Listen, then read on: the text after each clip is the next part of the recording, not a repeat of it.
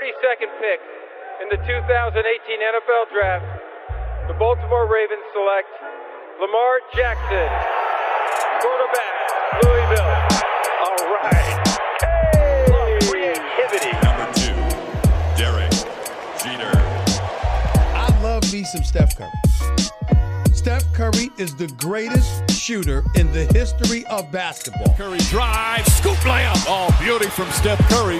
If I play basket, I could play with LeBron without a problem. And if they need help, I'll help them. Moore told us, and now we have an altercation. Alex Ovechkin pounding away on Andrei Svechnikov, who's down. That one right there made you the greatest player of all time.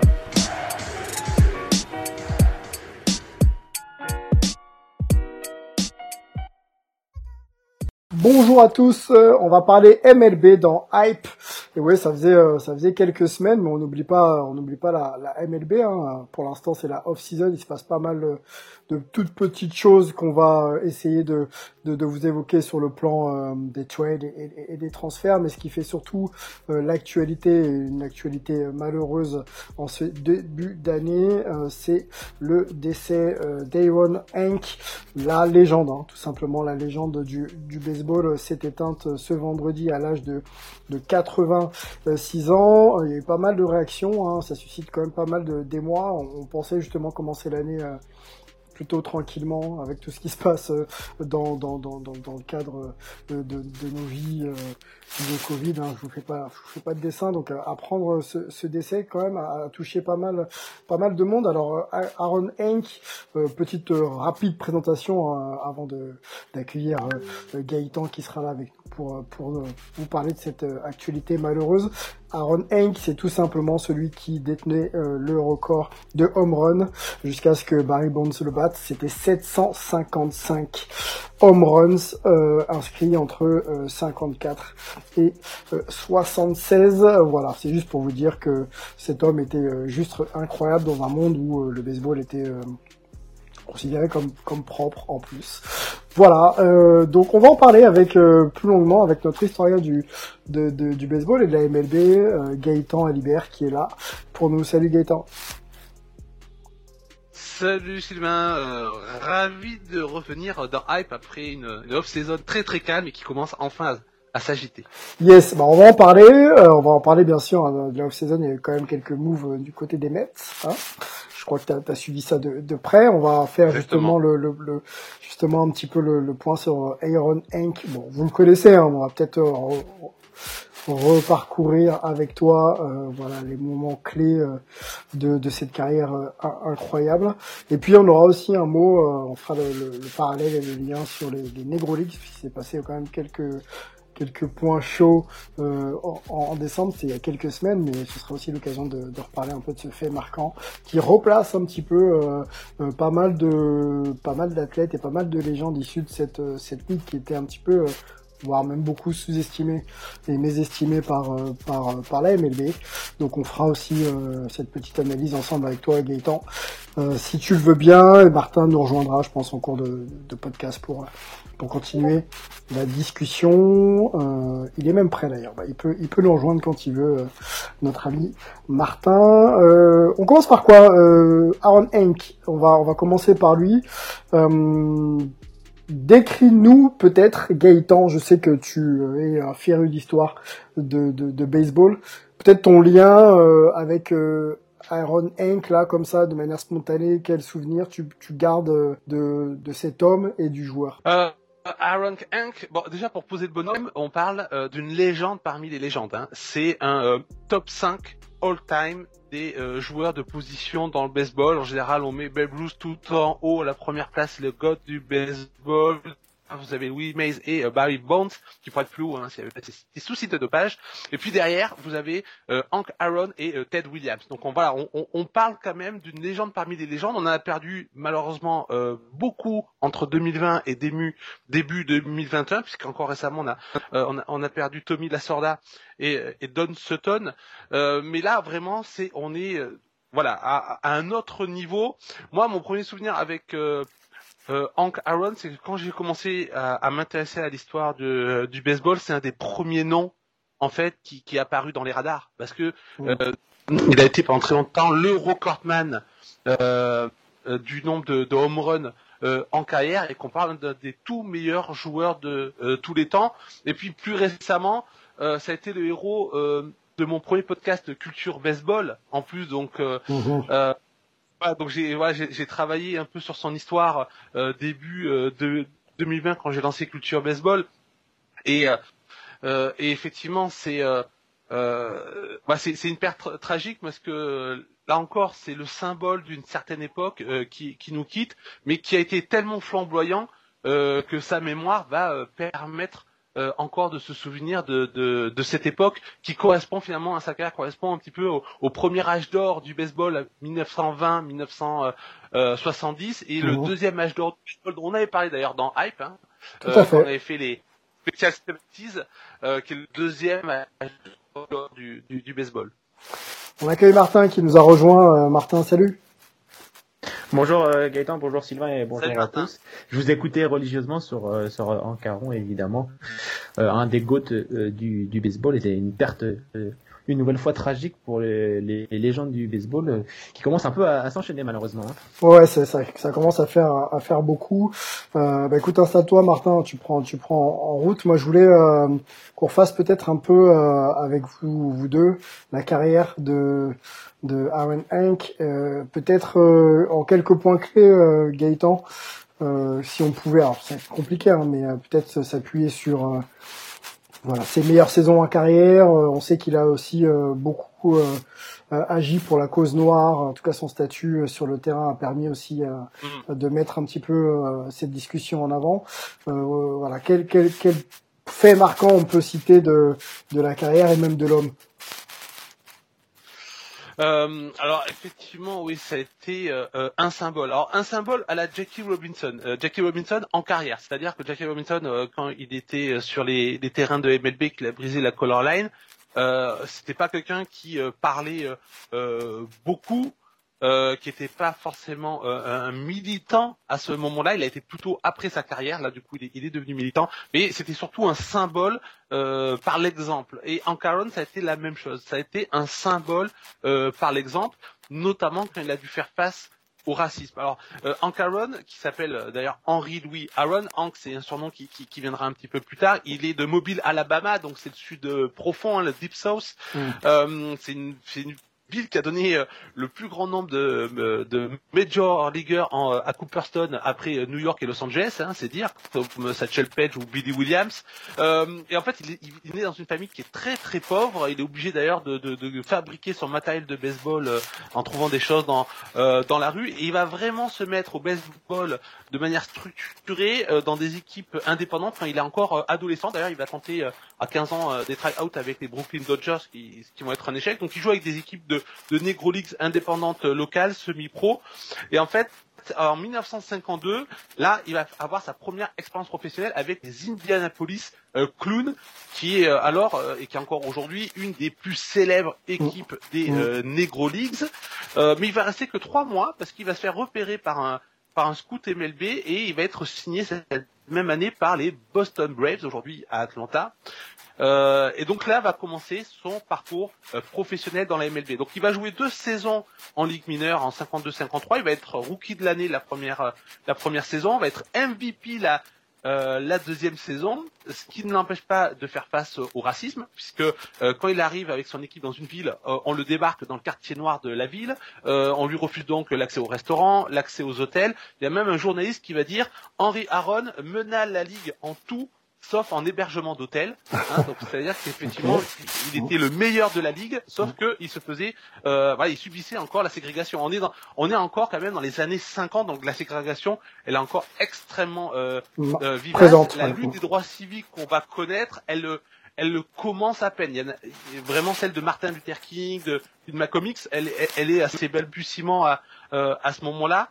Euh, donc voilà, il fait face au racisme, mais il arrive quand même euh, à, euh, à faire son trou et il arrive en 1954 en MLB, euh, alors que les Braves, eux, ne sont plus à Boston, mais à euh, Milwaukee. Ouais. Et à partir de, de la saison 1955, eh ben, il va totalement rayonner sur la MLB, puisque de 55 à 75, qui est son avant-dernière année euh, en, en, MLB, il va participer à tous les All-Star Games. Donc il a d'ailleurs le record de All-Star Games en, en, MLB avec 25. 25 participations. Tout à fait, ouais. Voilà, 25.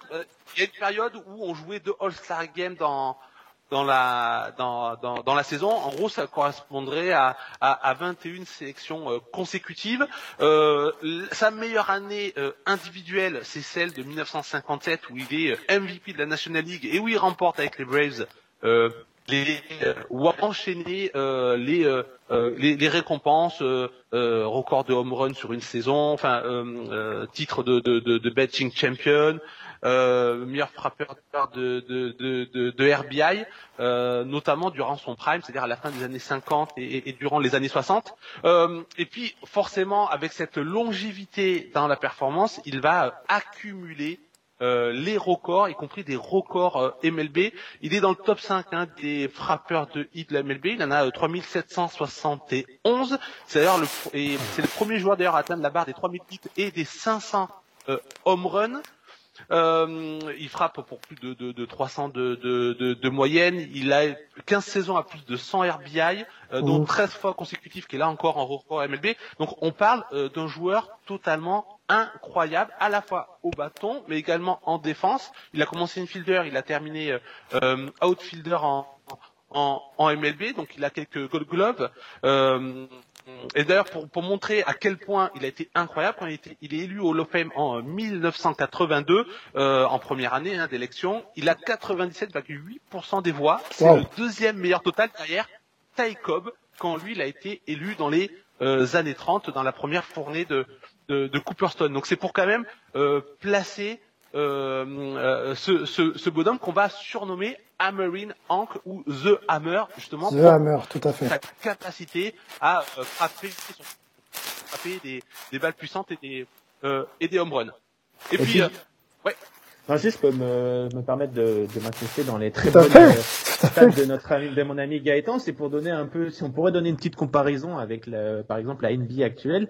Pour moi, en tout cas, en 40, ça serait un peu le LeBron James de de de la de la MLB, c'est-à-dire euh, l'un des meilleurs joueurs de son temps et surtout que ce soit sur le longévité. terrain et en dehors du terrain oh. et la longévité aussi mais surtout pour toutes les actions qu'il a en dehors du, du terrain euh, pareil, mais qui au final en Caron on peut pas le considérer comme le goat du baseball parce qu'il y a Babe Ruth euh, évidemment c'est un peu le même cas pour LeBron James parce qu'il y a Michael Jordan devant lui mais et LeBron James et en Caron ont un impact sur la communauté qui est bien plus importante que les personnes qui les précèdent dans le classement des des, des meilleurs joueurs de de, de, mmh. tout, de tous les temps donc voilà c'était un peu pour mettre une petite comparaison pour essayer de de bien Alors, montrer quel, perso quel personnage était euh, en Caron pour euh, nos auditeurs un peu un peu moins férus de, de baseball. Babe Bruce, messieurs, je vais pas euh, remettre sur le tapis euh, les polémiques qui entourent un petit peu sa carrière. moi, je lisais là quelques déclarations là pour préparer l'émission que le Québécois Claude Raymond, qui a joué avec Hank Aaron chez les chez les Braves de, de 61 à 63, je crois, puis de 67 à 69, voilà, disait que pour lui c'était tout simplement euh, le, le, GOAT. Si, euh, si on doit considérer que la carrière de, de Aaron Hunk était une carrière propre, euh, et que, mm. et que voilà, un Barry Bonds par exemple, euh, j'ai dit Babous Ouais, pardon, Barry Bonds, excusez-moi. Ouais, bah, bah, ouais. Et bah, et bah pour le coup, Barry Bonds, hein, pour juste pour clarifier, on pourrait peut-être voilà le mettre parmi euh, les meilleurs si euh, si on devait enlever euh, les carrières controversées de, Barry Bonds par exemple. Mm. Je pense que Gaëtan, je pense que Gaëtan sera d'accord avec moi pour dire que euh, Ancaron est au-dessus de, de Barry Bond euh, pour beaucoup, en tout cas, d'amateurs du, du, baseball, du fait évidemment que Ancaron euh, a été plutôt très clean. Euh, et, et, surtout, bah, comme je l'ai dit, c'est aussi parce que bah, son, son, impact sur le terrain est indéniable, mais comme je le disais, son impact en dehors du terrain est aussi assez exceptionnel. Et c'est en ça qui fait la différence, par exemple, avec Babe Ruth, c'est que Babe Ruth, bah, c'était plutôt un joueur, euh, bah, que un joueur de terrain et en dehors du terrain, c'était pas trop, pas trop ça, on va dire, pour rester, pour rester poli avec avec Babe Ruth, alors que bah, Caron a eu un impact indéniable. Donc voilà, euh, malheureusement au niveau statistique, je pense que Babe Ruth sera quand même au-dessus au terme de, de GOAT, mais Caron est, euh, je pense, Gaëtan, tu me diras le contraire, euh, minimum top 5 de, des joueurs de tous les temps de, de baseball, quoi.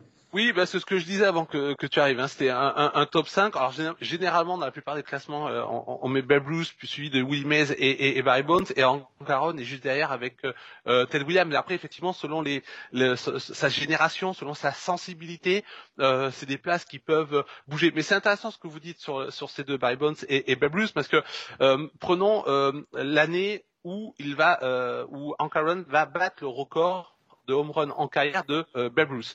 Donc euh, euh j'en parlais dans, mon projet Culture Baseball.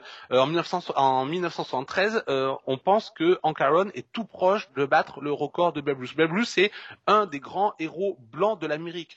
Certes, on est, dans les années 70, euh, mais on sort juste de la lutte pour les droits civiques. Euh, Martin Luther King a été euh, assassiné il y a quelques années seulement, Malcolm X aussi, me semble-t-il.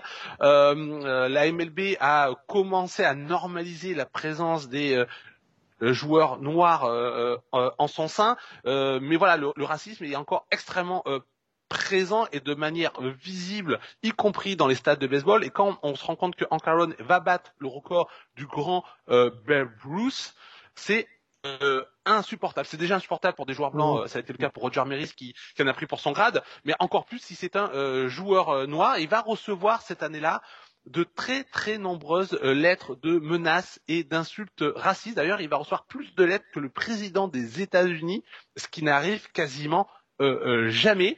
Euh, et c'est en ça aussi que c'est un modèle. C'est que face à ce racisme qu'il a vécu pendant toute sa carrière, et particulièrement quand il est sur le point de battre le record de euh, Babe Ruth, euh, il va continuer à être Hank Aaron, c'est-à-dire un joueur à la fois calme, réservé, mais également bienveillant avec les fans, avec ses coéquipiers, avec ses adversaires. C'est quelqu'un qui est tout le temps souriant, quelqu'un qui est tout le temps positif. Et alors il va pas battre en 73 le, le record, il va euh, le, il, va être à un, à un, point de, à un home run de légaliser sur le, le dernier match de, de, de, la saison. Et en fait, c'est euh, au premier sur son premier at-bat et son premier swing de la saison suivante en 74 qui va égaliser le record euh, de Babe Ruth. D'ailleurs, il ne voulait pas jouer ces matchs-là avec sa franchise. Euh, les Braves voulaient qu'il batte le record euh, à Atlanta, mais la, la, MLB a obligé les Braves à faire jouer euh, Hank Aaron à Cincinnati. Et en fait, il va quand même battre le record de Babe Ruth quelques jours plus tard, le, 8 avril 1974, euh, à Atlanta, face aux Dodgers. Euh, et d'ailleurs, quand il va euh, brandir la balle à la fin du match, la balle du home run, il va dire je ne veux pas qu'on oublie Ruth, je veux qu'on se souvienne de, de, de moi. Donc c'était pas quelqu'un qui, c'était pas, c'est pas un Roberto Clemente qui va par exemple mmh. vraiment militer en dehors des terrains, qui va porter une parole publique. Et certains joueurs, notamment des Pirates de Pittsburgh de l'époque, euh, seront dans, dans, dans ce thème-là.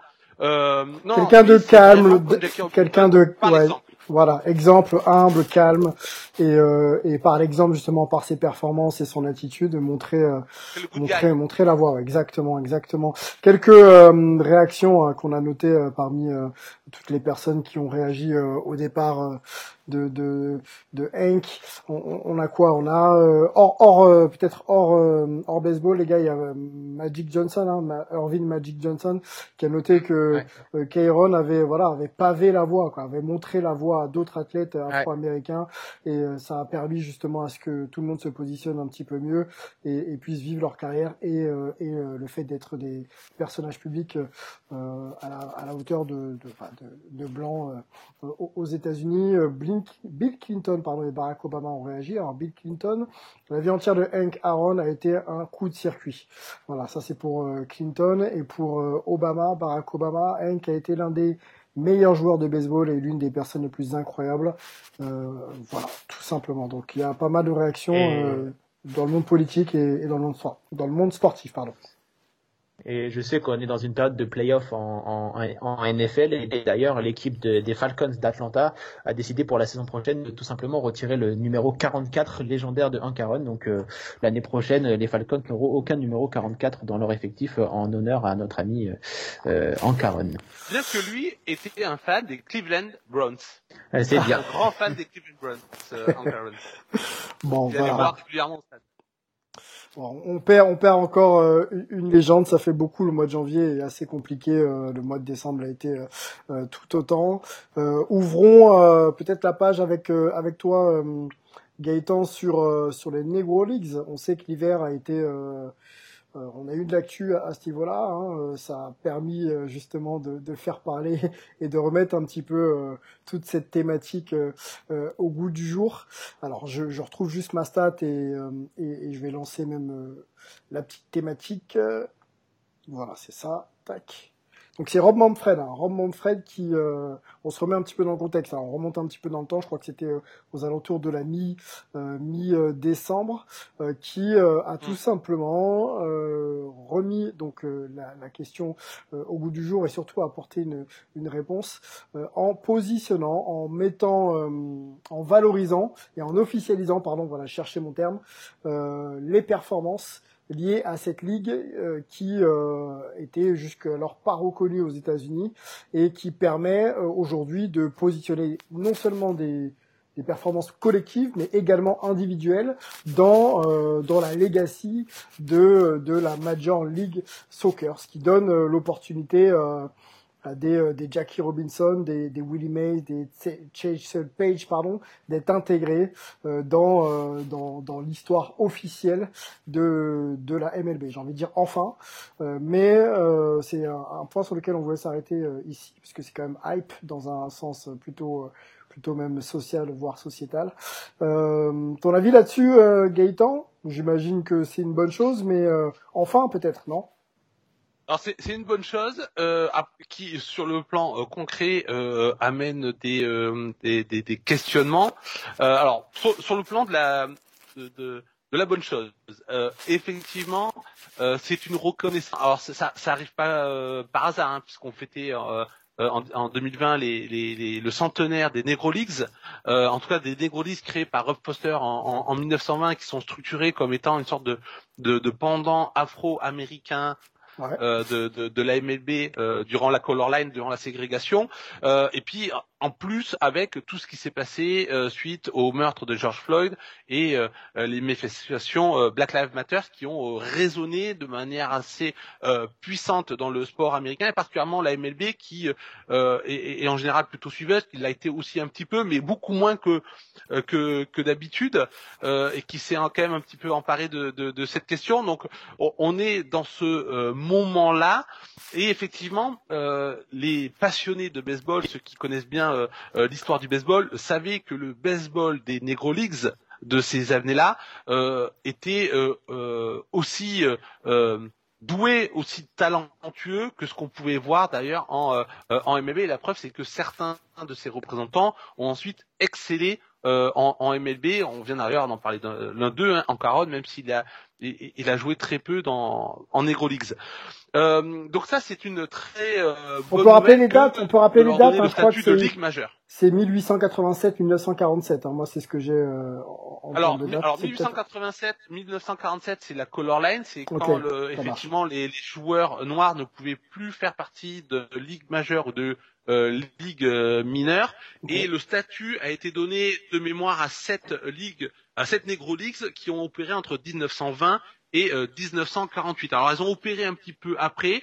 Pour l'instant, la MLB a décidé de stopper en 1948 48 justement parce que Jackie Robinson a intégré l'année d'avant euh, la, la, MLB, même si on retrouve de très très grands euh, joueurs encore au début des années 50 comme euh, Willie Mays ou euh, Hank Aaron avant qu'il fasse la bascule en, euh, en MLB. Alors après le problème c'est sur, sur le côté technique, c'est que les Negro Leagues ne bénéficiaient pas de la structuration de la MLB, donc il le, le, y, a, y, a, beaucoup de stats qui vont être sujettes à caution. Il y a beaucoup de stats aujourd'hui qui ont été récupérées parce qu'il y a eu un travail euh, à l'époque et euh, a posteriori euh, des, des, des, des, passionnés et, des historiens pour récupérer des stats, euh, notamment dans les comptes rendus de, de, de, de, journaux. Mais on n'avait pas le même système de, de, scoring euh, aussi pointilleux qu'on pouvait l'avoir en, en MLB. Donc euh, il y a voilà, il y a, y a par exemple il y y a des chiffres, il y a des stats qui sont un peu légendaires sur certains joueurs comme euh, Satchel Page ou Josh Gibson. Est-ce qu'ils vont pouvoir être prouvés suffisamment pour être intégrés à l'histoire de la MLB euh, C'est c'est une chose. Puis après c'était quand même euh, c'était quand même ligues qui, euh, qui vivaient dans deux univers, je dirais parallèles. Ouais, bien sûr. Euh, donc c'est parfois difficile de, de, de les comparer. Donc là, il va y avoir un très gros travail des historiens, notamment à Cooperstone, euh, pour euh, essayer de euh, démêler tout ça. Euh, Peut-être que bah, certaines stats ne pourront pas être euh, intégrées euh, euh, au, au Hall of Fame parce qu'on n'aura pas suffisamment de, de, de matériel de recul pour ça. Mais déjà, leur accorder le, le titre de, de, de, de ligue majeure, euh, c'est le symbole euh, qui montre que ces ligues effectivement avaient le niveau de la euh, MLB, même s'il y a quelques polémiques aux États-Unis sur l'idée de est-ce que de manière un petit peu opportuniste, la MLB, Ah, donc le sport de blanc quelque part hein, dans l'histoire, Mmh. ne Mmh. récupère pas l'histoire des Afro-Américains et quelque part un peu de sorte de- d'appropriation culturelle euh, du moment quoi. Alors on va on va essayer d'ouvrir ce, ce en quelques minutes. Je sais que le débat est, est- est vaste avec, avec Martin également.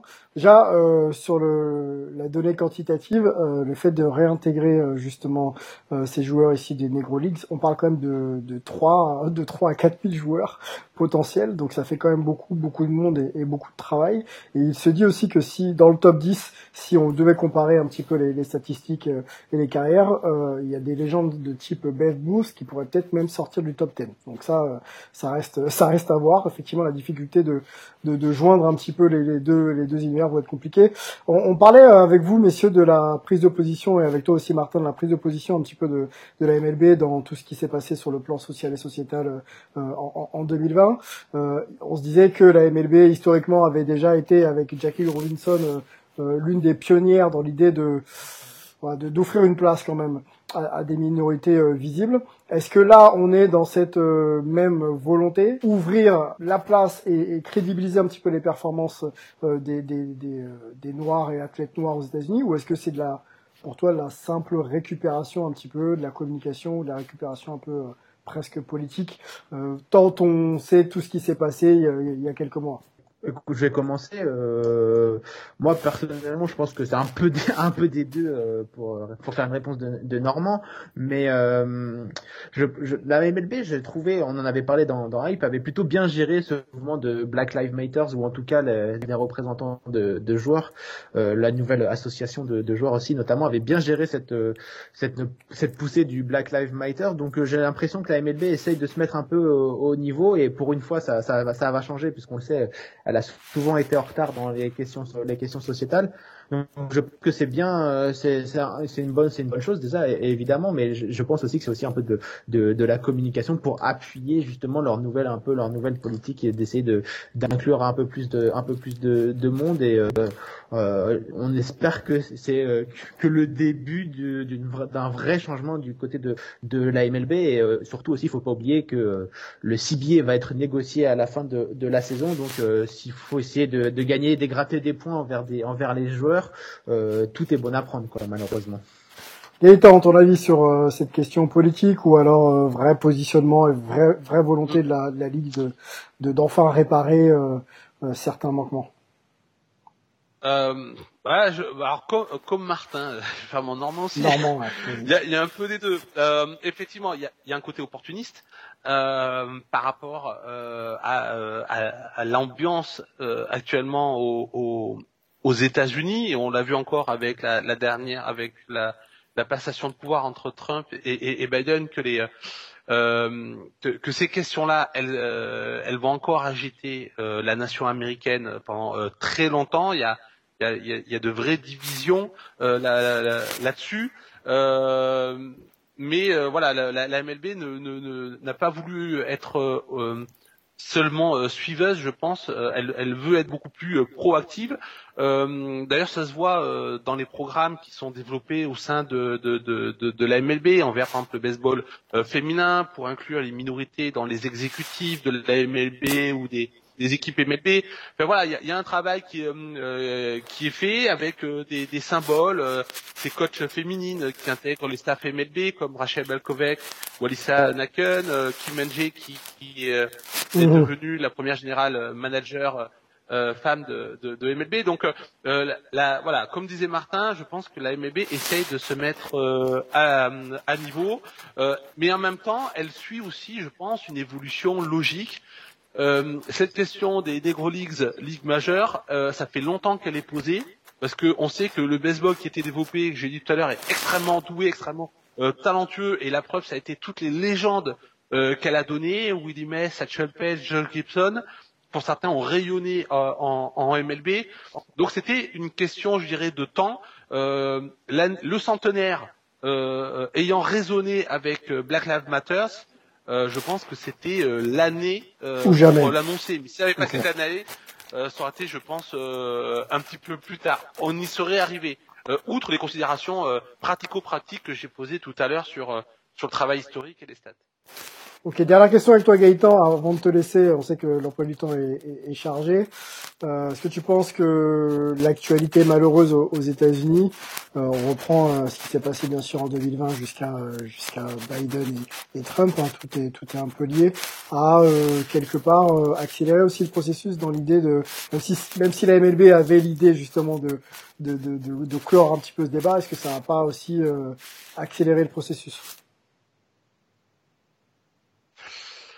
Euh, moi, je, alors je sais pas. Je pense que quand même le, le fait que ce soit le centenaire des Leagues, c'est ce qui a ce qui a marqué euh, quand même le le la volonté de la MLB de l'annoncer cette cette année. Mais euh, on peut imaginer effectivement que ce qui s'est passé en euh, euh en 2020, c'est euh, ça a pu jouer un rôle d'accélérateur ou les conforter dans euh, dans cette décision. En tout cas, ça résonne avec euh, ce qui se passe dans la société euh, américaine et puis ce qui s'est passé euh, après le meurtre de George Floyd et toutes ces prises de position sur le terrain ou dans les médias par les, athlètes américains et particulièrement ceux de la MLB, ça marque un tournant. C'est-à-dire que j'aurais du mal à, à penser qu'on va revenir en arrière et qu'on va se retrouver 10 ou 20 qui vont ne plus rien dire euh, et rester discret sur ces questions-là.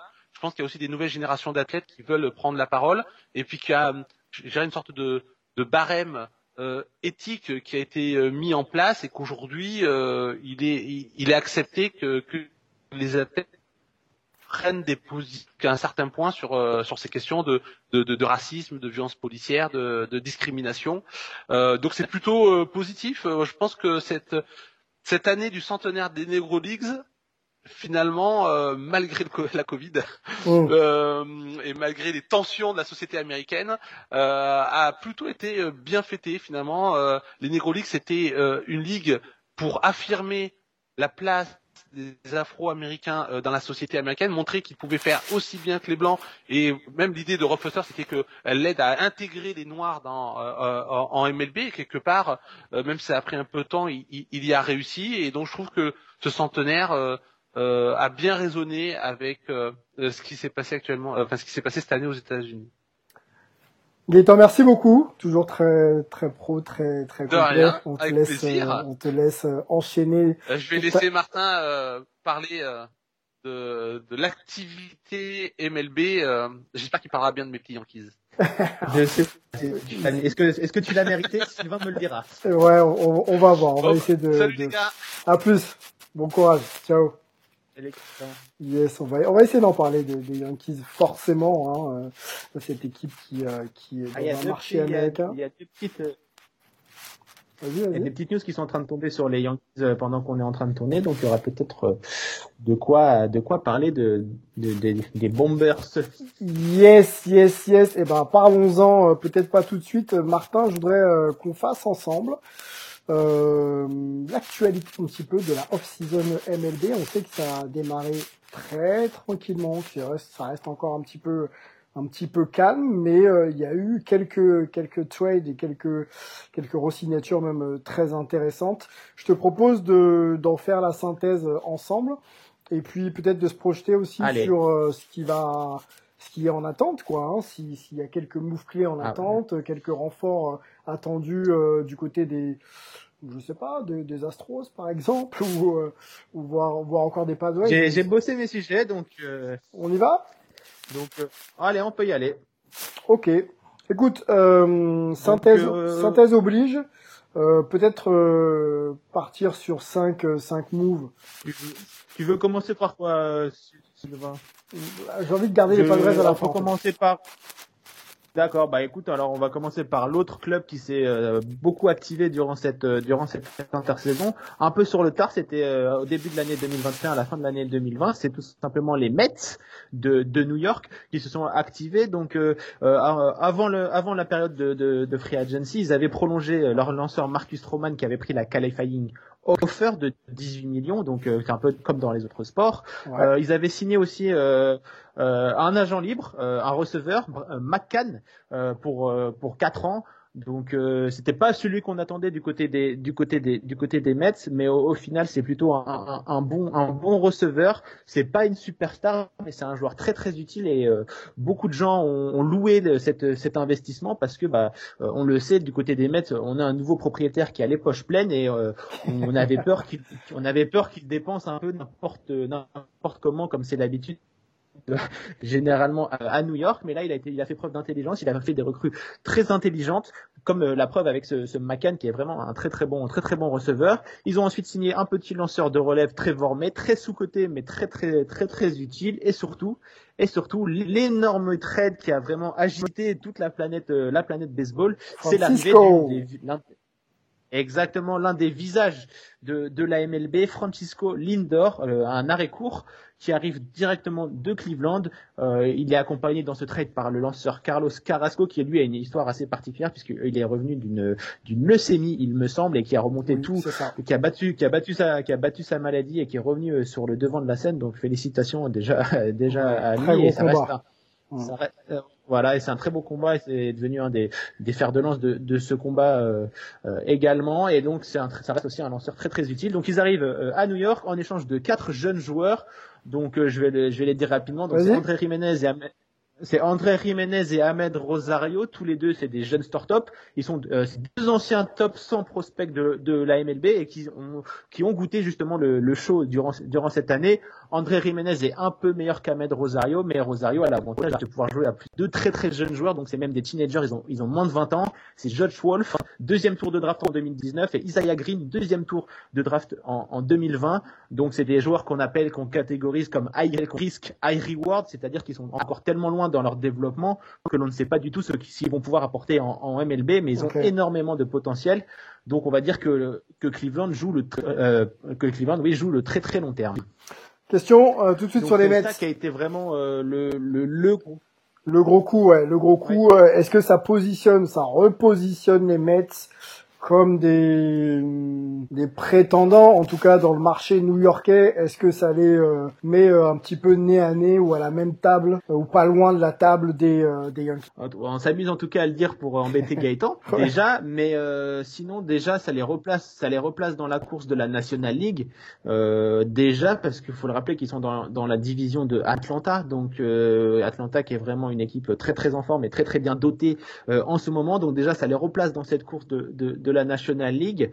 Euh, et en tout cas de ce qu'on a pu lire à droite à gauche, c'est pas c'est pas fini pour nos amis des Mets qui restent encore sur deux trois coups qui qui pourraient arriver, notamment euh, un closer et pourquoi pas euh, le gros joueur de cette free agency Trevor Bauer qui est encore agent libre et qui agite toutes les gazettes et les Mets seraient sur le coup. Donc les Mets n'ont pas encore fini, mais juste le fait d'avoir Francisco Lindor dans son effectif, forcément ça change de dimension ton ton équipe. Mhm. Il y a il y a certains qui débattent sur le fait que Francisco Lindor ne serait pas un franchise player, c'est-à-dire qu'il ne serait pas au, au, niveau, mais ça reste euh, quand même un des, tout meilleurs joueurs de, MLB. Il reste très très jeune et puis surtout euh, les Mets pourront essayer de construire avec lui parce que petit bémol pour Francisco Lindor, il est en fin de contrat à la fin de l'année et donc les Mets vont devoir le convaincre de rester du côté de, de City Field, euh, mais on ne se fait pas trop de soucis, ça devrait ça devrait se faire. Le joueur a annoncé qu'il voulait pas négocier pendant la saison. Mais euh, je pense que les deux, les deux parties se réuniront et trouveront un accord puisque Francisco Lindor, euh, en tête de gondole de New York, ça serait pas trop mal. Je pense qu'il met la pression sur la franchise hein, quand tu veux pas négocier euh, pendant la saison et que tu risques de partir libre. Ah bah, forcément, les propositions de la franchise elles vont être lourdes parce que il faut, il faut le garder quoi. Tu vois. Sinon, tu pars libre et c'est pas bon. voilà et Voilà, et surtout qu'après avoir donné pas mal de pas mal de joueurs, après on, on a discuté un petit peu avec des, des, des fans et des insiders de, des Mets et ils disaient que même sans le trade de France, même s'ils n'arrivent pas à garder Francisco Lindor, euh, les, euh, les, les Mets n'ont pas donné énormément dans, dans ce trade et c'est ça qui est, qui est, pas mal. Ils n'ont pas donné de top prospects, euh, ils n'ont pas donné leurs meilleurs jeunes dans, dans ce trade. C'était des jeunes assez loin, donc euh, ils n'ont pas pris trop de risques. Comment on explique pour ça, ça que Cleveland a eu pas énormément d'offres. C'est le fait que bah tout simplement parce que Francisco Lindor est en est en fin de contrat, donc forcément ça refroidit beaucoup d'équipes parce que bah suffit d'être une équipe pas assez attirante et euh, Francisco Lindor pourrait décider de, de rejoindre tout simplement le marché des agents libres à la fin de la saison. Euh, New York mise sur le fait d'être tout simplement New York et d'être dans le Queens, donc forcément pour euh, pour un joueur, euh, je crois qu'il est portoricain, euh, Francisco Lindor, donc forcément New York ça le rapproche ça le rapproche de de, de chez lui, donc et puis le fait d'être à New York, je pense, ça peut aussi aider. Donc je pense que euh, il y a de fortes chances que les Mets aient euh, pull the trigger, comme on dit, pour euh, pour dire que bah, il va il va rester quoi. Et je pense qu'ils auraient pas fait le trade s'ils ils étaient pas persuadés de, de parvenir à, à, à, lui offrir un contrat. Et puis on a regardé un petit peu dans, dans la masse salariale des, des Mets. Euh, il va y avoir beaucoup de contrats assez lourds qui seront en, qui vont se terminer. Donc il y aura un petit peu d'argent euh, du côté de New York pour pouvoir euh, offrir euh, un bon petit un bon petit sac de billets à Francisco Lindor euh, euh, pour à la fin de la saison. Alors, rapidement là sur euh, les, les, Yankees, est-ce que ça a bougé un peu? Est-ce que on, sait qu'il y a, il y a re-signature, mais et on va peut-être le développer maintenant, mais est-ce qu'il y a des, des, des Mhm. trades euh, ou des échanges ou des arrivées prévues? Eh ben, de, en ce moment, ça parle énormément. Donc, on a fait un peu, le, on a fait un peu le tri pour vous, pour euh, Ouais. pour euh, hype. Ouais. Donc, euh, il y a eu des, il y a eu des grosses rumeurs concernant le lanceur des Reds, le très très bon lanceur des Reds, Luis Castillo. Mais Oh. pour l'instant, les Reds ont démenti l'information, mais il n'y a pas de fumée de feu en feu comme on dit. Et en ce moment, les Reds sont plutôt dans une politique de dégraissage. Ils ont fait partir beaucoup de joueurs, donc on, on se dit que si les, les Yankees arrivent avec une meilleure offre, parce qu'on on pense que les Yankees ont fait une offre et n'a pas été suffisante, d'où le fait que les Reds annoncent qu'il n'y ait pas eu trop de, de tractation. Donc euh, voilà, et on sait que les Yankees sont sur un lanceur, il faut absolument renforcer cette, cette rotation qui, est- qui est décimée par le, le, le marché des agents libres, puisqu'ils ont perdu Masahiro Tanaka et euh, James euh, et, et Pa- euh, James Paxton. Euh, donc euh, voilà, il faut renforcer cette, cette rotation. Et ils ont recruté euh, Corey Kluber quand même, donc euh, un ancien CI Young qui est un peu sur la pente descendante et qui a connu énormément de blessures ces deux dernières années. C'est plus un pari qu'une valeur sûre. Ouais. Donc les Yankees là sont sur pas mal de coups et là la, la grosse rumeur et beaucoup d'insiders sont sur le ont relayé l'information ce dimanche. Euh, c'est euh, les, les Yankees seraient sur le lanceur James Tylon des, des Pirates, donc euh, l'ace des, des Pirates. Donc euh, suivre ça de très très près durant cette fin de week-end, ça devrait peut-être bouger et ce serait surtout une réunion entre Gary Cole et James Tylon qui étaient euh, qui étaient partenaires euh, du côté des, des Pirates. Et puis le move principal des Yankees, c'est évidemment celui que tout le monde attendait, c'est la prolongation de contrat de JJ Lemayou, qui Yes. s'est vraiment révélé comme l'un des tout meilleurs joueurs de, de, de cette euh, de cette équipe et qui a finalement re-signé euh, pour 6 ans.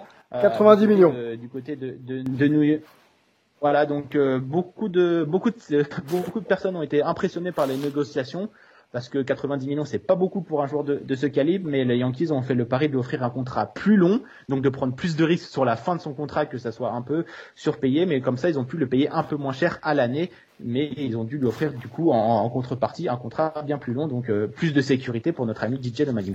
Oui, qui aura 33 ans en juillet prochain. Euh, voilà, donc ça le sécurise quand même jusqu'à un- 36-37 ans. C'est plutôt, euh, c'est plutôt quand même une, une- une bonne chose. Hein. C'est pour ça que c'est Vas-y, vas-y. Ouais, c'est pour ça que je disais que c'était un, un, un, pa- un pari euh, que euh, le fait de lui offrir un, un contrat assez long, c'est que sur, généralement sur la fin du contrat, on commence à avoir un peu des regrets, mais c'est le prix à payer pour l'avoir euh, moins cher au début de son contrat, au moment où il est le meilleur. Ouais, 33% à la, à la, à la, à la batte, c'est, c'est plutôt correct encore pour lui, hein, de toute façon. Ah, il a été impressionnant. Ouais, c'est, clairement un joueur qui, euh, moi je pense, sur ces 4, euh, 4 ans, là, 4-5 ans à venir, euh, qui va forcément apporter dans la rotation ou même euh, dans le leadership des, des Yankees, ça c'est, c'est une évidence. Euh, Oui, surtout dans le vestiaire, il a un gros impact. Ouais. Ouais, voilà, c'est ça. C'est que quoi qu'il arrive, il pourra euh, de toute façon, je pense, euh, performer euh, pour ces Yankees de, de, de Gaëtan et, peut-être aller loin la, la, saison prochaine Écoute, ça dépendra surtout de, bah, du recrutement au niveau de, de la rotation parce que c'est vraiment là où le bas blesse du côté des, des New York Yankees et c'est ça qui leur fait défaut euh, parce que Garrett Cole c'est un, très très bon lanceur euh, ça il y a aucun souci pour pour ça mais derrière ça sera que des paris ou des jeunes joueurs. Euh, il y a pas mal de talents du, du côté de New York mais ça reste comme David Garcia qui est la, petite prochaine pépite des Yankees que je vous donne en, exclusivité pour les pour, pour, les Yankees. Il y a Jonathan Loisaga qui reste qui reste un joueur euh, plutôt plutôt efficace, mais qui est plus euh, en, entre et mon balotage entre un releveur de, plein de manches et, et starter. Donc euh, il manque un peu d'un vrai deuxième deuxième lanceur et troisième lanceur. Donc les Yankees espèrent que Corey Kluber pourra remplir un de ces deux cases. Il reste donc une place dans la rotation des, Yankees et il va falloir travailler pour, euh, pour que ça soit au niveau de, de cette franchise. L'autre euh, équipe qui s'est activée, euh, Martin, c'est nos amis des Padres, mm qu'on frappait fort, hein, qu'on frappait fort. oh que oui. Oui, alors on sait que on sait que c'est un projet ascendant. On sait que la saison dernière a été plutôt bonne, mais en tout cas en playoff c'était c'était encore un peu court. Qu'il fallait entourer les, les, jeunes stars, hein, euh, Tatis Junior, et c'est plutôt euh, bien fait. You, euh, Darvish et Blake Snell, hein, pour ne citer que, rejoignent donc le squad pour pour aller clairement tâter des World Series. Hein, J'ai l'impression. Ah bah là c'est clairement ce qu'on peut appeler qualifier un all-in du côté des, des, des Padres donc on, le sait hein, ils sont dans la division des Dodgers donc très très difficile d'être mm. premier de division et donc d'être directeur donc directement qualifié euh, en, post-season. Donc euh, malheureusement pour les Padres, il faudra sûrement passer par les wildcards et on sait que les wildcards c'est quand même des chemins assez périlleux. Donc euh, ils ont en train de renforcer absolument d'abord en priorité leur rotation parce que c'était là où la, faiblesse était assez assez criante. Donc déjà les ils ont Mike Klinger des Indians, qui était l'un des meilleurs lanceurs de, la ligue. Malheureusement, il s'est blessé et sera mm. out toute cette saison. Mm. Donc euh, c'est un gros coup dur. Donc euh, ils ont décidé de passer la deuxième cet hiver, avec comme tu l'as dit, Yu Darvish et Blake Snell qui sont arrivés du côté de, de, de San Diego. Euh, il y a eu également Victor Caratini qui est le receveur personnel de Yu Darvish qui est arrivé des, des Cubs également. Et ce qui est assez intéressant du côté de, de des Padres, c'est qu'ils ont un certain euh, un certain futur euh, pour cette Foussade franchise. Ils n'ont pas fait euh, de trop grosses bêtises dans, dans, ces trades et ça a été assez souligné par, par beaucoup de, par beaucoup de monde. Ils ont donné beaucoup de jeunes. Ils ont préféré la, la quantité à la qualité, notamment pour pour le trade du côté de des Cubs, puisqu'ils ont donné quatre joueurs qui avaient moins de 19 ans. Donc voilà, c'est vraiment des, des, des, très gros paris pour pour les Cubs, mais aussi un très très gros contrat.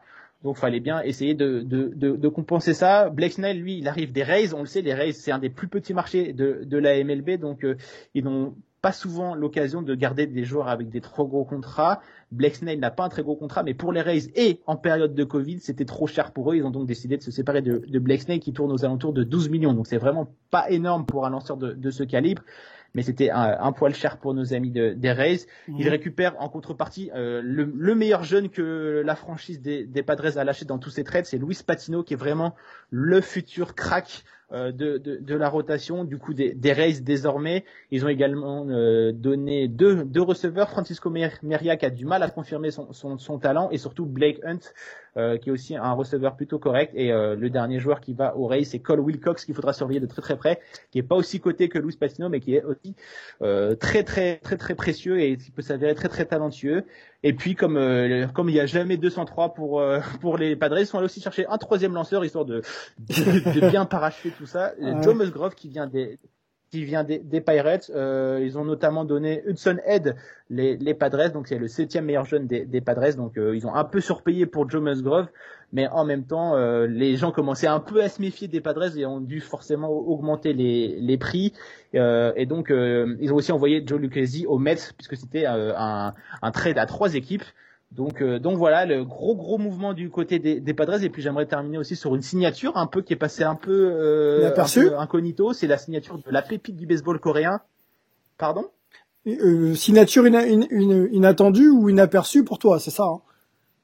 Euh, non, qui, non, qui est passé un peu incognito avec toutes les gros les gros transferts qui sont qui sont arrivés, notamment Yu Darvish et Black Nail.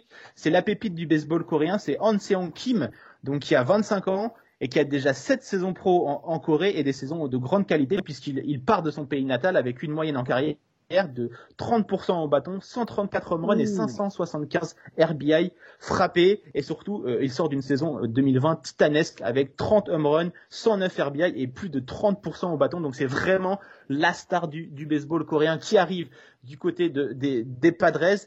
Euh, il a signé pour 4 ans et 25 millions, donc c'est vraiment euh, pas énorme pour un joueur de, de ce calibre. Bien évidemment, euh, il va falloir qu'il s'adapte au baseball américain et, à la MLB, mais il a la, possibilité d'apporter de la polyvalence. C'est un joueur qui peut jouer en arrêt court, en deuxième base et peut-être pourquoi pas en champ extérieur. Donc ça pourrait être un joueur de très très grande qualité en sortie de banc pour pour pour les Padres et surtout bah il a encore que 25 ans alors qu'il a 7 saisons pro déjà mmh. sous sous la sous la ceinture. Donc vraiment une très très bonne pioche. Euh, pas beaucoup de monde euh, pensait qu'il allait atterrir chez les Padres. Moi, personnellement, dans mes, dans mes prévisions des, des, transferts, je l'avais envoyé du côté des Rangers pour qu'il amène un peu de hype, vu son, son pédigré. Il arrive aux Padres, il va pouvoir, euh, il va pouvoir apprendre avec avec Manny Machado et Fernando Tatis. Donc ça, euh, tous les, les, les, pointeurs sont, sont, sont ouverts pour cette petite pépite. On espère qu'il pourra s'adapter très très vite à la MLB pour qu'il apporte euh, tout son talent et vraiment il a tout d'un grand. Martin, tu disais qu'il y avait les Dodgers. Euh, les Dodgers vont de toute façon être les principaux favoris à leur, à leur succession. Euh, clairement, la continuité, euh, Mookie mm -hmm. Betts, euh, les Padres maintenant. Est-ce que euh, voilà, ça s'invite pas à la table un petit peu les Dodgers, au moins dans l'idée de d'être un prétendant, tu vois, au final de conférence, quoi? Parce que là, c'est quand, bah, même, c'est quand même sérieux. Le recrutement est vraiment les... sérieux là. Bah, en tout cas, ils ont mis les moyens, les Padres, pour au moins tenter de rivaliser avec euh, les, les, Dodgers. Euh, ils vont avoir, ils vont pouvoir les regarder dans les yeux désormais parce qu'on le sait quand ils se sont affrontés la saison dernière en post-season, il y avait un clair déficit d'expérience en post-season et aussi au niveau de, de la rotation, puisque bah, les Padres malheureusement avaient beaucoup de blessés, donc Nelson Lamette, Chris Paddock et Mike Levinger étaient plus ou moins blessés, donc n'étaient pas à 100% de, de, leur capacité. Donc euh, la différence est vue. Là, ils arrivent avec Hugh Darvish, Blake Snail, euh, Joe Musgrove et, euh, et le, le, retour de leurs jeunes lanceurs. Donc euh, au moins de ce niveau-là, ils peuvent rivaliser. Après, on sait, bah, les Dodgers, ça reste euh, les Dodgers et euh, ils, ils mis sur la sur la continuité, comme tu comme tu l'as dit, ils n'ont pas fait énormément de, de, de mouvements du côté de, des Dodgers. La priorité des Dodgers, c'est de re-signer Justin Turner pour leur poste de troisième base. C'est un peu le, le, le leader de vestiaire et l'icône de, de ce joueur euh, qui est vraiment apprécié par tout le monde euh, dans, dans, dans la franchise. Et euh, pour le moment, les seuls mouvements à noter du côté des, des Dodgers, c'est surtout d'avoir euh, recruté Blake Treinen, prolongé Blake Treinen à un contrat bien plus bien plus abordable qu'il avait par le par le passé. Et donc euh, pour l'instant, c'est à peu près tout. Et puis si euh, Justin Turner ne signe pas du côté des Dodgers, il faudra les suivre de très près parce qu'on le dit à droite, à gauche, il pourrait s'intéresser à des très gros noms de la troisième base et notamment quelqu'un qui évolue du côté de Colorado, un certain Nolan Arenado, mmh. là tout simplement l'un des tout meilleurs à son poste. Donc ça pourrait ça pourrait être ça et sinon il pourrait euh, s'intéresser également à Marcus Siemen qui est donc un, agent libre qui évolue actuellement en arrêt court et qui pourrait faire le switch en, troisième base. Voici donc un peu les, petites pistes pour les Dodgers, mais la priorité ça reste Justin Turner qui est vraiment le leader de, cette équipe, euh, que ce soit euh, surtout dans, les vestiaires. Bon, parfait. Les Dodgers, de toute façon, avec ou sans recrue, ça reste, comme on l'a dit, hein, on dit ici et ailleurs, quand bah, même ils ont, ils ont pas, grosse ils ont pas armada. bougé, donc, euh... Ouais, grosse armada, grosse armada. Sachant qu'en plus, tu sais, ils avaient du mal ils à. plus- ils ont fait le plus dur.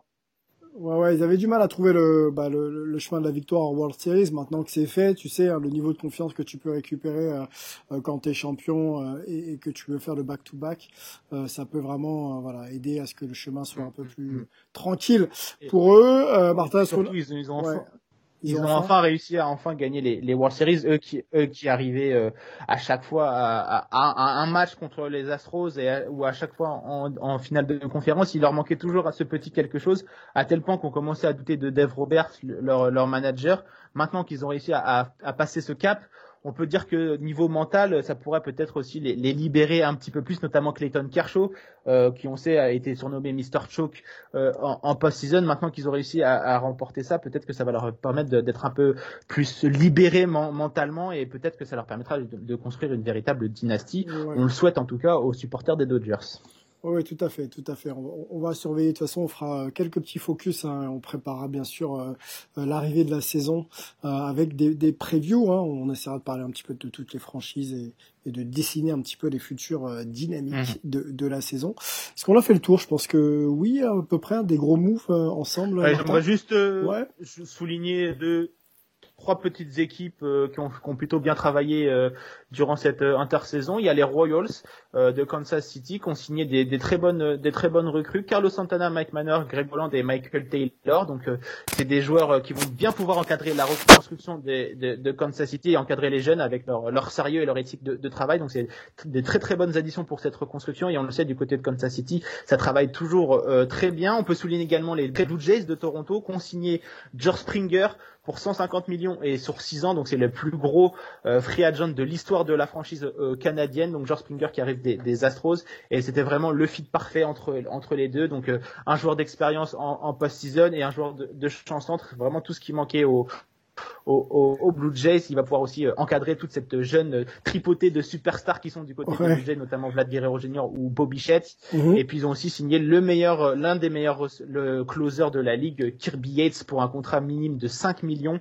Donc vraiment une superbe affaire pour les Blue Jays notamment euh, néanmoins suivre Yates qui sort d'une blessure euh, à l'épaule, il me semble. Donc peut-être qu'il sera pas rétabli pour le début de la saison, mais vraiment deux bonnes additions pour les Blue Jays et qui ont loupé Michael Brantley dans un dans un improbable imbroglio de il y a de la semaine dernière où tout le monde l'annonçait euh, Michael Brantley du côté des, des Blue Jays et qui a finalement fait volte-face pour s'engager avec les Astros. Comment vont les Astros justement? C'était ma question. Hein, on, on, le, on, veille de loin. Eh bah, on le disait en fin de cycle, hein, euh, euh les Astros, et, bon, on l'a vu, même si la saison était plutôt bonne et la post-saison aussi. Comment ils vont et comment pensent-ils se relancer pour la saison à venir? Bah comment ils vont? Ils vont ils vont plutôt ils vont plutôt pas mal euh, tout le parce que la saison dernière on le rappelle hein, c'était l'intersaison a été surtout marquée par euh, par tous les, les, problèmes extrasportifs du fait des révélations et des sanctions contre la franchise pour l'affaire de triche de, de 2017 donc là, l'ambiance a l'air beaucoup plus beaucoup plus calme puisque l'actualité forcément est, euh, est euh, accaparée par, par les Covid et par tous les problèmes économiques. Donc la franchise peut travailler plus ou moins dans, dans le calme. Le nouveau général manager James Click peut travailler dans, dans, dans, le calme également. Donc ils ont fait deux petites recrues pour le pour le bullpen. Donc euh, Pedro Pedro Baez et Rin Stanek on rejoint l'effectif des, Astros pour, euh, pour renforcer le bullpen qui a perdu euh, Roberto Ozuna qui était son closer star mais qui avait lui aussi des petits problèmes extra-sportifs notamment euh, il ne peut plus aller au Canada il me semble puisqu'il est visé par une enquête pour avoir frappé sa, sa compagne donc hmm. c'était un des un des derniers un des derniers vestiges de la mauvaise presse du côté des, des Astros. On a décidé de le, de le laisser partir gratuitement. Donc on a il fallait il fallait remplacer peut-être pas qualitativement mais au niveau numériquement. Donc deux petits ajouts. Et puis surtout, le club a signé Michael Brantley, je l'ai dit, euh, qui resigne pour deux ans euh, du côté des Astros. C'est un très très bon joueur. Euh, c'est pas un énorme frappeur de home run, mais c'est surtout un joueur qui frappe souvent. Donc il apporte un peu de, comment dire de balance dans, dans, cette attaque très très forte en puissance. Donc c'est vraiment un très très bon ajout et puis aussi c'était une force tranquille de, de, la de la franchise, euh, surtout un leader euh, par le par l'exemple et, par le par le sportif. Donc euh, pour une pour une franchise qui a beaucoup de problèmes extra sportifs, ça peut être ça ne peut être que, que bénéfique et enfin euh, c'est ce qui a été signé cette semaine, c'est le retour du receveur Jason Castro qui a bourlingué pas mal après son départ justement de Houston puisqu'il avait été drafté par Houston. Il a connu les, les années noires de mmh, Houston quand il a enchaîné trois saisons à plus de 100 à plus de 100 défaites il fait son retour comme receveur euh, euh, remplaçant, mais voilà, ça prouve que les, les Astros essayent de, de, de tourner la, la, page et euh, surtout, il va falloir se concentrer, c'est sur la fin de la saison qui arrive, qui va être très très importante, puisque tout simplement Justin Verlander, Zach Greinke, Carlos Correa, Lance McCullers seront agents libres, et donc c'est vraiment tout le, le, corps de cet effectif qui, qui, qui va être, qui va être possiblement agent libre, sachant qu'on a déjà perdu, on a déjà, pardonnez-moi, les Astros ont déjà, perdu, George Springer cette intersaison. Parce que c'est pas l'occasion euh, de, tourner la page. L'un des Parce que c'est pas l'occasion là maintenant de commencer à. Voilà, c'est toute la c'est c'est toute la question que, se pose du côté de, Houston. C'est est-ce qu'il faut conserver Carlos Correa qui est quand même, euh, on va dire, la personnification de la triche parce que c'est lui qui prenait la parole, c'est lui qui a eu quand même des déclarations assez limites, même pour un supporter des Astros, concernant l'affaire de triche. Donc euh, c'est lui qui, euh, qui est vraiment au cœur de toutes, on va dire, les plaintes et les contestations de tous les fans de baseball et, de ça. Donc la question est de savoir si est-ce qu'on garde Carlos Correa qui reste quand même un des meilleurs arrêts, arrêts courts de la, de la ligue et qui reste très très jeune puisque lui il est arrivé très très tôt euh, en MLB. Ça reste un des tout meilleurs joueurs. Il a quelques problèmes de blessure, notamment au dos. Donc euh, voilà, c'est toute la question du côté de Houston. Est-ce qu'on conserve Carlos Correa, sachant qu'il y a quand même des petits jeunes qui qui pousse un poste derrière, notamment Jérémy Peña, qui est un, très très bon joueur, pas évidemment du calibre de Carlos Correa. Mais voilà, vraiment les, grandes questions et les grandes manœuvres de Houston, ce sera en 2021. Et je pense que beaucoup de ces questions seront répondues euh, en fonction des performances sur le terrain en 2021. En 2021 qui peut continuer à aller en post-season ou s'il faut entamer une reconstruction. Bon, on sent, on sent énormément de passion hein, quand tu parles de, de tes Astros. Euh, on, va, on, va, on va suivre ça, hein, effectivement. bah, j'essaie de les défendre parce que je suis un peu, un peu tout seul. c'est bon. De toute façon, malgré le contexte, on peut que les, on peut que les saluer, Martin. Il y a eu un contexte complètement délétère à, leurs propos et, et peut-être justifié d'ailleurs, qui euh, voilà, ils se sont réunis autour de ça et ont fait quand même une, une saison qui leur a permis d'aller en post-season. Donc clairement, ils ont réussi à faire taire un petit peu euh, leurs détracteurs. Euh, néanmoins. Euh, des, des, on en a parlé, hein, des, des, des, Verlanders, pardon, arrivent quand même en, en fin de cycle presque, euh, même s'ils ont encore des carrières à faire, mais peut-être en fin de cycle du côté des Astros. Est-ce que c'est pas le meilleur moment pour relancer la machine, quoi? Bah, c'est vrai qu'effectivement, ce serait le, meilleur moment pour relancer la machine. Ce serait maintenant, euh, à la fin de la saison 2021, puisque bah, tous les gros contrats, excepté euh, José Altuve et Alex Bregman, seront en fin de justement de, de contrat. Donc ça serait l'occasion euh, parfaite, mais aussi c'est aussi l'occasion de, de, recommencer euh, avec euh, d'autres joueurs. On le sait, la, la, Free Agency 2021 elle sera remplie de joueurs de très très grande qualité, un peu comme en, NBA. C'est marrant, ça va être une, deux intersaisons assez similaires et qui va y avoir beaucoup d'informations. Ça va être assez assez passionnant à suivre. Donc est-ce que aussi justement le fait d'avoir pas mal de, de cap space du côté des Astros, est-ce que ça serait pas le moyen aussi de relancer avec d'autres stars euh, pour euh, pour encadrer encore un, un, un, groupe de joueurs qui reste assez assez assez qualitatif avec je l'ai dit José Altuve, Jordan Alvarez ou, Alex Bregman, ça reste des joueurs de très très haut niveau. Hein. Donc euh, est-ce que ça serait pas gâcher un peu ses talents? Voilà, donc euh, je pense que ça serait ce qu'il faut faire, euh, euh, prendre d'autres visages pour la franchise, histoire de vraiment tourner la page de, de ces années et ensuite repartir, repartir au, travail. Ce sera notamment sûrement avec un nouveau entraîneur également, puisque Dusty Baker, qui est assez âgé maintenant, va, va terminer son contrat à la fin de la, à la fin de la, la saison. Donc tout un tout nouveau cycle, donc un nouveau GM, un nouveau manager, un nouveau joueur. on va essayer absolument de, de, va dire de mettre sous le tapis ces années de. Ces années, on change tout à Houston. Martin. Tout simplement de, on change tout. Hein. Deshaun Watson veut partir. Euh, euh, James Harden est parti. Euh. Ah, là, c'est pas, c'est pas une bonne période. C'est pas une bonne période pour les supporters de Houston comme moi, puisque on perd James Harden, on va perdre Deshaun Watson et on vient de perdre George Springer. Donc vraiment, être fan de Houston en ce moment, c'est pas la joie. C'est difficile, ouais. Bon, on va, on va suivre. De toute façon, les sports US, c'est une histoire de cycle. À part pour les, effectivement, les grosses franchises qui arrivent à tout le temps renouveler et à rester en haut de l'affiche. On espère que pour la ville de Houston, les fans de Houston, euh, que les Astros, euh, les Rockets euh, et les Texans puissent voilà revenir très très haut. Et les Texans. Ouais, exactement. Dans le sport US, c'était pas mal, hein, Martin une heure déjà ensemble, c'était très très bien. Ça faisait plaisir de, de vous retrouver, hein, la, team The Strikeout, hein, si vous voulez d'ailleurs. Ah ça, ça, fait plaisir. C'est ça. C'est ça. Si vous voulez d'ailleurs des infos plus complémentaire, plus poussé, plus chiffré, plus analysé. Euh, il y a un podcast hein, qui vit bien, qui se développe bien entre de The Strikeouts. Il y a aussi euh, Culture Baseball euh, qu'anime notre ami Gaëtan. Et puis ton, ton petit projet, Martin, on peut peut-être en parler aussi, hein, en toute franchise. Euh, bah, avec avec plaisir, il y a pas, y a pas, c'est très gentil de mettre ça sur sur sur la sur la table. Écoute, c'est un petit projet avec l'équipe de de The Strikeout pour pour essayer de faire découvrir justement les 30 franchises de de MLB au, au, plus grand nombre pour ceux qui veulent essayer de s'intéresser un peu au baseball. Et on s'est dit ceux qui découvrent le baseball et qui se cherchent une petite franchise, pourquoi pas leur expliquer un peu l'histoire de, de, ces dernières pour pourquoi pas qu'ils se découvrent une passion pour l'une d'entre elles et qui se mettent à, apprécier le baseball. Donc on en est à, à cet épisode et on, le huitième devrait sortir la semaine prochaine et puis je te le dis en exclusivité sur Rive, ce sera sur les Cleveland Indians. Bon, et eh ben voilà, c'est c'est chose faite, allez choper ça sur les réseaux sociaux en toute franchise, Strikeout, culture baseball et bien sûr la Hype Family pour euh, animer un petit peu l'intersaison ça a été un peu un peu un peu mou on vous le cache pas mais ça va ça va bouger et puis on reviendra bien sûr très vite pour les, les previews et lancer ça, en, train, en train de monter en, train de monter en température et il reste euh, pas mal d'agents libres de haute voltige qui devraient signer notamment Jiterial Muto et, et, Trevor Boer donc euh, ça devrait encore s'agiter surtout qu'on est à un mois du du spring training si tout se passe bien, évidemment, on, on croise les doigts. Donc, euh, ça de l'actualité baseball ne, ne, fait que commencer. Bon, eh ben, restez euh, connectés à Hype Sports Media et à nos réseaux sociaux. On se retrouve très vite pour un nouveau numéro. Ciao. You know, when you think about the history of African American athletes, you know, dating back to Jack Johnson, the boxer, and then you've got Jackie Robinson, and you've got Muhammad Ali, you've got folks like Bill Russell in the NBA, you know, who Arthur Ashe in tennis.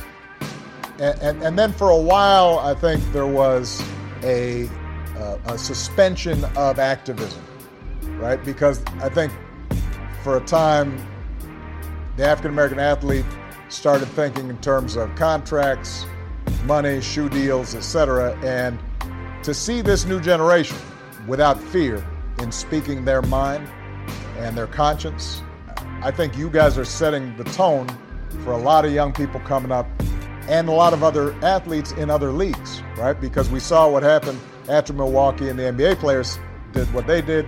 WNBA players, you start seeing soccer players, you start seeing uh, NFL players doing stuff, baseball.